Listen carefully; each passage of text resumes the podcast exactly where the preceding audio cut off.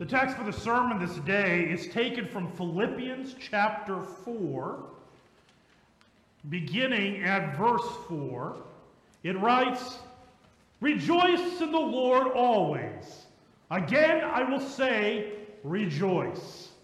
Let your reasonableness be known to everyone. The Lord is at hand.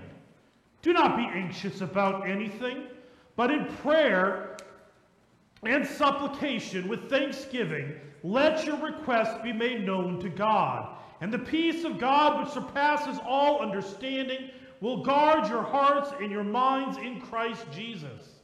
Finally, brothers, whatever is true, whatever is honorable, whatever is just, whatever is pure, whatever is lovely, whatever is commendable, if there is any excellence, if there's anything worthy of praise, think about these things. What you've learned and received and heard and seen in me, practice these things, and the God of peace will be with you. I rejoiced in the Lord greatly that now at length you have revived your concern for me. You were indeed concerned for me, but you had no opportunity. Not that I'm speaking of being in need, for I have learned in whatever situation I am to be content. I know how to be brought low, and I know how to abound. In any and every circumstance, I have learned the secret of facing plenty and hunger, abundance and need. I can do all things through him who strengthens me. That is the text. Grace, peace, and mercy to you from God our Father, our Lord and Savior, Jesus Christ. Amen. So, today is, well, tomorrow is Thanksgiving, and here we are gathered for worship. Now, in case you don't realize, Thanksgiving is not a, a holiday that began in the church. It began with the government. So it's something that is uniquely American. Granted, yes, Canada has a Thanksgiving back in October, but we're only in the United States is there a celebration of Thanksgiving Day tomorrow. And so, but the act of giving thanks is very, very much Christian. And you can see it in the scriptures you heard earlier. You can hear it in the scriptures that I was reading. It is also, it's scattered throughout the Bible, this call to thankfulness. So the question is, is how does a Christian give thanks? Does anybody recognize this book? If you recognize this version, that means you're older, just so you know. This is Luther's Small Catechism. This is the 1942 edition. So, and this is, by the way, the edition that I, this is the one I got for confirmation. So the one that you have, or Journey over there, it's a little bit, it's the, burg, the burgundy and blue or whatever. So the catechism is a really good place to go to really get into the mindset of thankfulness. So the first chief part of the catechism is the Ten Commandments. And the very first commandment you shall have no other gods before me. That is where it begins. Because every other commandment flows from that simple one. The meaning, we should fear, love, and trust in God above all things. And see, every single time we ever sin, it is ultimately a breaking of that commandment because we have failed to love God above all things. Because if we loved God above all things, we would not break his commandments. If we feared him above all things, we would fear the consequences of our sin more than enough that we would not sin. So, and it also shows we don't trust his word, etc., etc. So, every single commandment comes down to the first commandment. You shall have no other gods. It's a failure to hold God to the highest of esteem. So you keep going through the commandments. Thou shalt not have, you, thou shalt not use the Lord's name in vain.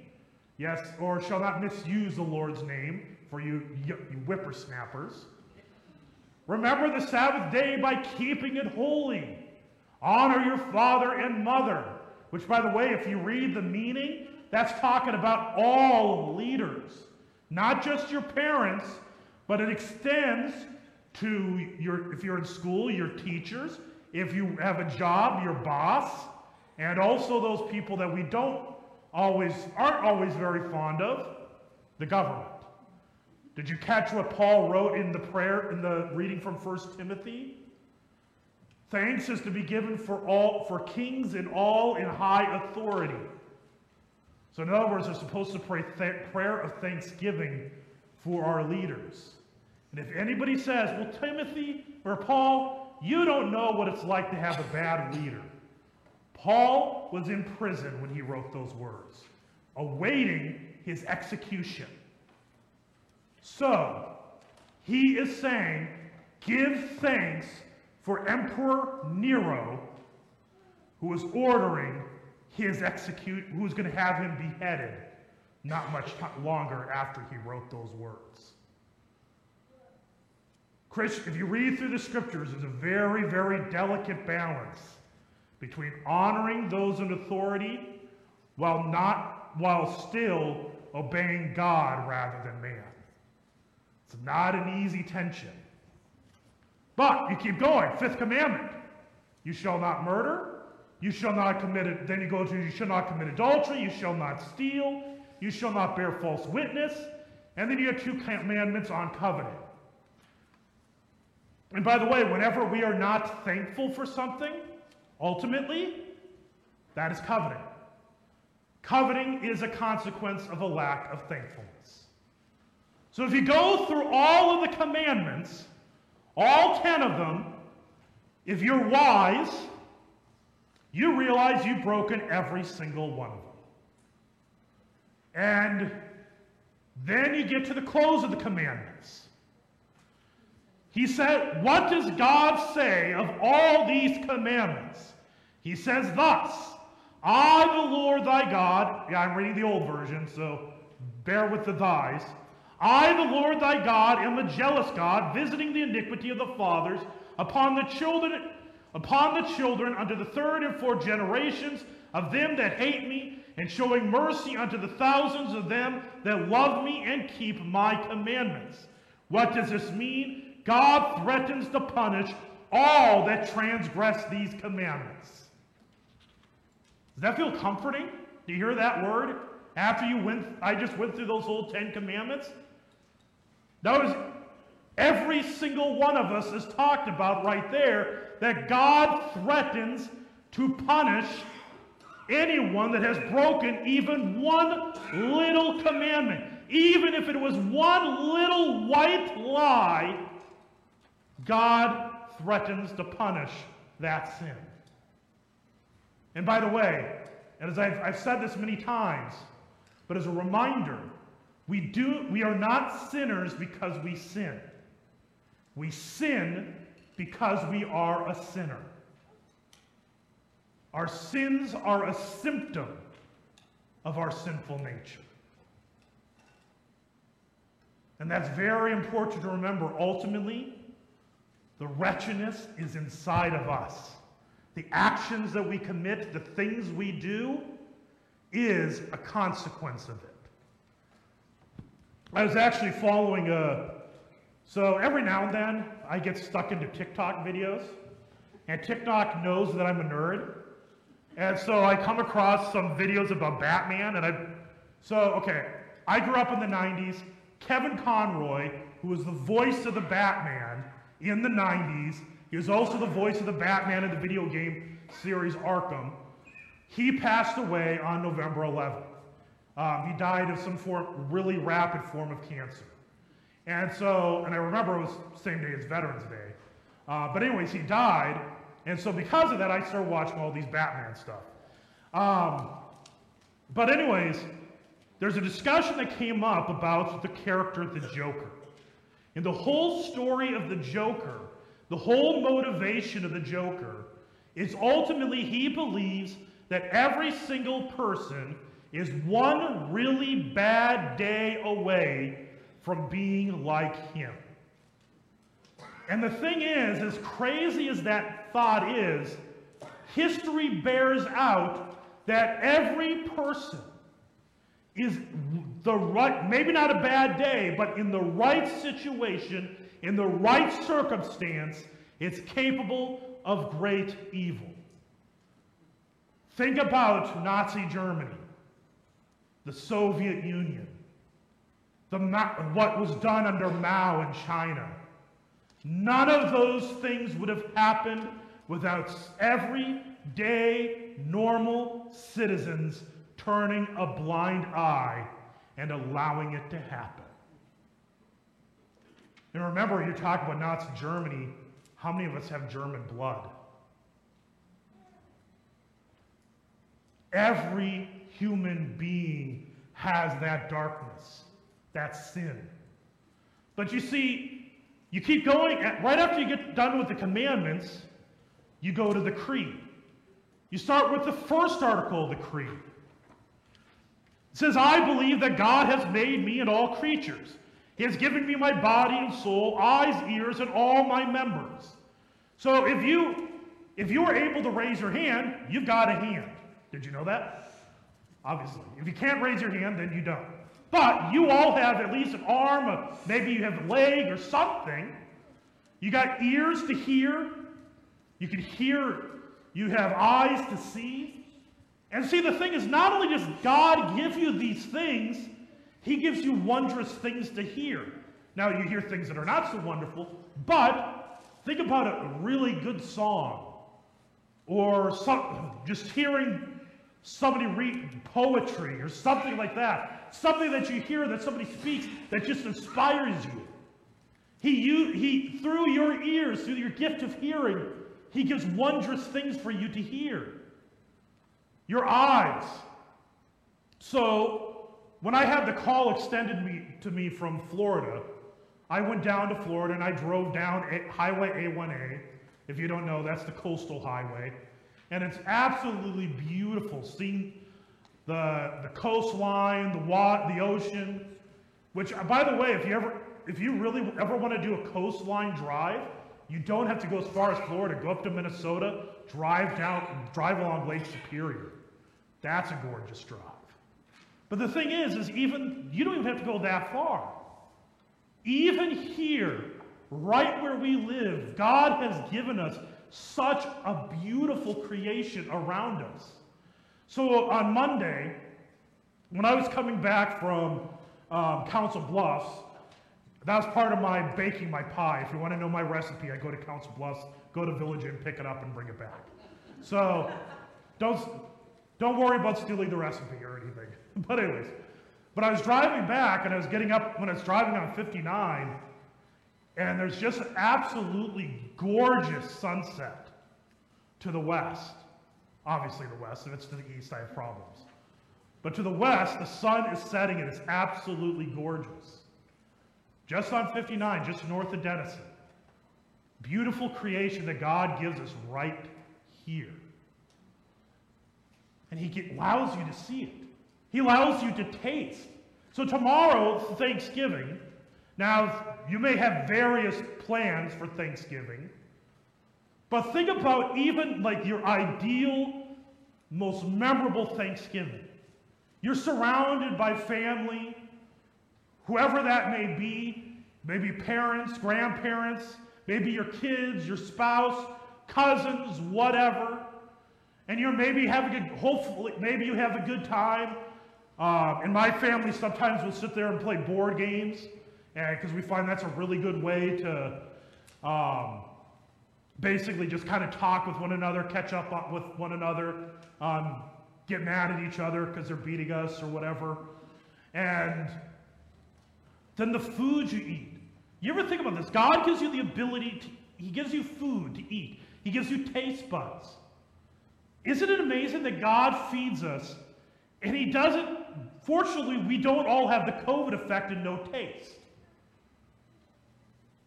He gives you good food. Think about the pumpkin pie or the apple pie, if you don't like pumpkin, whatever pie you like. Think about the, the turkey, the mashed potatoes, the, gra- the gravy, the bread, the rolls, all that really good food. God lets you taste that. He chooses to nourish you with something that is pleasant and wonderful. And here's the thing in the creed, as it says there, does he do that because you're super awesome dude? No. He does it all out of, out of fatherly goodness and mercy without any, anybody know where it goes from there? Merit or worthiness in me. He does it because he's a good father. That is the mercy of our God. But you see, that's about the temporal world. That's about the world now. He's not, he doesn't stop there. He doesn't say, okay, when the world's over, now your judgment comes, your punishment comes, and you're just going to have to, you're going to die. Now, death will come, but I'm talking eternal death here. He doesn't give us that. The second article of the Creed tells us exactly what he does. He sends forth Jesus, born of a woman, born under the law, true God and true man. How that totally, 100% God, 100% man, 100% of the time. If, how that works, no idea. I am not God, so I cannot understand it. So, and by the way, this is why we have Christmas Eve and Christmas Day. Christmas Eve is all about Jesus as man. Christmas Day is all about Jesus as God. That's why we have both of those services. Because we both of them are heresies the church has had to deal with throughout the last 2,000 years. So it's trying to stop, prevent it. But anyways, he sent his son specifically for one purpose, and that is to die on the cross to purchase you, a lost and condemned creature, not with silver or gold, but with his innocent suffering and death, his blood shed on the cross, that you may live with him in blessedness and holiness forever and ever. That you may be his child, an heir of paradise, forgiving every single last moment that you have broken those commandments. And you, get this, there is not a point where you can sin too much. There isn't a quota. There isn't like, okay, you sinned one too many times, now you got to work it off. No, God has more forgiveness than you have sin. That is how grand it is. And there is no sin that is so bad that he won't forgive it. And that, by the way, is something we sometimes have troubles with when we realize to the degree of what he forgives. Now, some things like lying or stealing, we could maybe forgive that, but that also includes murder, rape.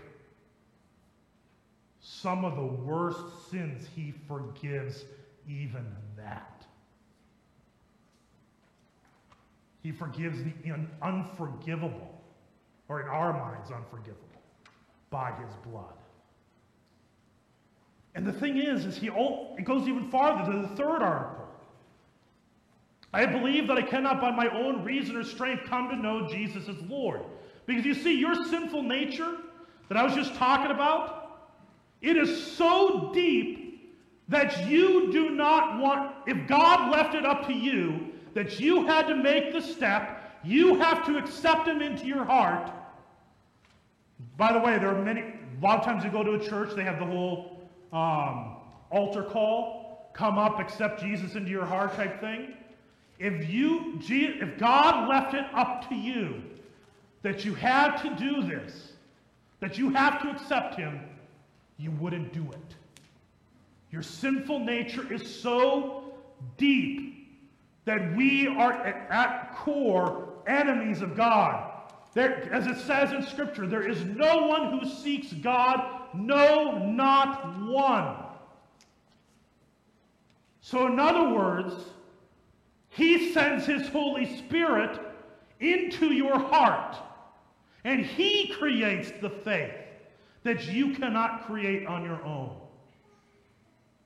That's why we have these wonderful things called, by the way, in our confirmation class, this is exactly what we're talking about the means of grace, such as the Word. The Word of God, when it's heard, creates faith. And by the way, just so you know, when people, if, when you come to an altar call, I'm not saying that they're not saved. What they don't realize is when, if they're coming up to accept, they are already saved before they even got out of the chair. You cannot say Jesus is Lord unless the Holy Spirit enables you to do so. So if they're coming up and saying Jesus is Lord, they are already saved. And so you can look at the Word, you can look at the Scripture, and you just read what it says, and God creates and sustains your faith. This is even this is comfort. These means of grace are wonderful things to cling to. Because if you ever sit there in doubt, you could read, For God so loved the world. Raise your hand if you're in the world. Everybody should raise their hand. If you're not, you're, you're in an alternate dimension or something. So, right, you're in the world. So God loved you. And this is how he loved you. He sent his son to die on the cross, to suffer, to die, and on the third day rise from the dead, so that whoever believes in him, and by the way, as we just went to, belief is ultimately the, the gift of the Holy Spirit. But whoever believes in him shall not perish. And we're talking about eternal death, not physical death. Shall not perish eternally, but have eternal life in him. You could read that. In this Bible, if you went online, go to like Bible Gateway, there's literally dozens and dozens of translations of the Bible. If you want to go read the Greek and Hebrew, if you can read Greek and Hebrew, I got in my office. You could go look at that. You could go find manuscripts that are over a thousand years old, almost 2,000 years old, and you'll read those exact same words. 2,000 years from now, you could read another Bible and see those exact same words, which means if you read those words, you just say to yourself, is this true? And if your answer is, yeah, guess what? It's talking about you. And what's more, right there, do you notice that's right in front? Now, this is one of those things that bugs me. Sometimes church, my home church did this for a while. I was so happy the pastor moved it. Some churches, a lot of times, they'll put their baptismal font into a closet. Drives me nuts because baptism is such a wonderful thing. There's two places typically the baptismal font goes, either here or in the entry, right in the front of the church as you come in. That's ideal. The ideal is that you cannot enter into the church without thinking of your baptism. Instead, right now we have a mobile. If you go outside the doors, you look right up, there's a wonderful mobile uh, about baptism, a baptismal mobile. But the whole thing is a reminder. Such a wondrous gift that is. Whether you're a, you're a newborn infant or you're a 90 year old, Whoever, whatever the age was, you're brought to the font, and Jesus, and then through the pastor, you hear, I baptize you in the name of the Father, and Son, and the Holy Spirit, amen. Jesus came down, the Holy Spirit came down, claimed you, who could not by your own reason or strength come to know Jesus as Lord, and he gave you faith, he gave you forgiveness. He clothed you in the righteousness of Christ. And so, like Luther would always say this, would use this wonderful, and I, I think I said this a couple weeks ago. Oh, wow. But he said this if you ever doubt your faith, there is one, in the de- or the devil comes at you and says, Look at all your sin. Look at how horrible you are. You can just say, I am baptized. And that's a way of saying to the devil, Shut up. Yes, you could say, Shut up to the devil. Not to other people, to the devil, yes. that is what you're saying. Silence. Jesus has covered me. And then he gives you this meal the body and blood of Jesus, in with and under the bread and wine for the forgiveness of your sins. And he invites you to come regularly. Anybody ever doubt people I, so many times I've heard people say, well, God doesn't really care if I come to church that often. He said this, as often as you do this, do this in remembrance of me. What's the word that Jesus uses? Often which means he expects you to do it often. That is Jesus' command. Not because he is try, trying, oh, how horrible of you, why don't you come? He wants you to come because it's a gift of forgiveness, of strengthening in a world, because the reality is I'm going through all these thankful these things to give thanks for. We are in a world that doesn't always have things to give thanks for or makes it difficult to give thanks. People are sick. People are dying. We have war. We have worries about our economy, worried about whatever is going on in this country. People, we have people who are homeless. We have so many bad things you read. Families are falling apart. I just talked about those, th- those memories, those people that you hope to be at Thanksgiving dinner. But I also know that there are many people that that won't be there. I know for me, this will be the first year I cannot give a call to my mom for Thanksgiving. And many of you have all had those firsts. Or maybe this is your first. Jesus gives that supper. Not, it is a command, but it's a command for your own good. It's just like you, parents, sometimes you tell your kids, eat your Brussels, eat your vegetables. You're not doing it because you hate your kid. You're doing it because the vegetables are good for your kid. Jesus says, take the, partake of this meal, often partake of it because it's good for you. Because he knows what this world is. He endured, he was beaten, he was tortured, he suffered every form of humiliation known to mankind for your sake. So he knows it, and he gives you the strength in his meal to carry you through this world. We have so much to give thanks. And by the way, do you know what, in the Catholic Church, do you know what they call the Lord's Supper? Well, sometimes they call it the Eucharist. And there are Lutherans that call it the Eucharist. Do you know what the Eucharist, what the word Eucharist means? Thanksgiving. It is the ultimate Thanksgiving feast. Now, I will end with one challenge to everyone. This is a challenge I gave to our Key Club. If anybody's in Key Club, I don't know if you paid attention that I sent this. Few of you are in Key Club, so. Secondly, I also send the same message to all the youth. Well, parents. I don't know if they pass it on to the kids or not. I have a challenge for you. So, Friday is Black Friday, and so people are going to go shopping and all that stuff. I have a challenge that could, could be a way of practicing Thanksgiving and providing a gift for someone. One of the things we also have to give thanks for is think about the people who've made a difference in your life. Now, obviously, par- hopefully, parents grandparents, family, or whatever. But I'm thinking beyond that. So, like to the Key Club, I suggested think of a teacher, a coach, um, a boss. Believe it or not, I know when I worked at Golden Corral, I learned a lot from my managers, and they broke me out of my shell. You have no idea how quiet I was in high school.